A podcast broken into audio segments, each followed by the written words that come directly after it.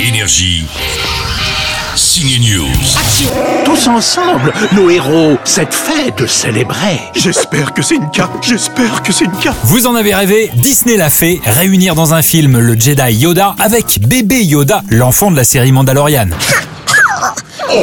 Trop mignon Cette fois, et comme d'hab, l'histoire on s'en fout, ce Lego Star Wars est un prétexte à imaginer Dark Vador, Luke Skywalker ou encore Rey célébrer Noël ensemble. Mais ah ah ah, forcément on ne dit pas Noël car la galaxie n'est pas très christique, ça s'appelle le jour de la vie. Maître Luc Mais qu'est-ce que vous faites Dans la saga pas très sérieuse des Lego, on avait l'habitude de retrouver les super-héros Warner. Le même ton est encore au rendez-vous avec les personnages de George Lucas. Maître Skywalker Mon fils, je veux dire, mon soleil, ma lumière. Lego Star Wars est disponible sur Disney+, tout comme très bientôt une série de documentaires consacrés aux adaptations ciné Marvel, Marvel 616, qui sortira le 20 novembre.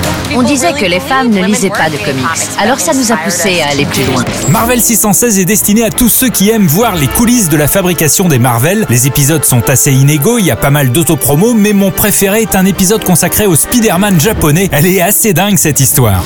J'ai tué Spider-Man. Quoi C'est délirant. Marvel a bousculé ses codes pour vendre aux Japonais un Spider-Man qui est resté inconnu aux États-Unis pendant 30 ans. Un Spider-Man sans Peter Parker, avec des robots et des gens qui volent. Le Spider-Man japonais est très différent du Spider-Man d'origine. Ouais, tu peux le dire, le Speedy Nippon a beau porter le même pyjama, il n'avait plus rien à voir avec l'histoire originale. C'est à découvrir dans un des épisodes de Marvel 616 sur Disney+. Énergie. Signe News.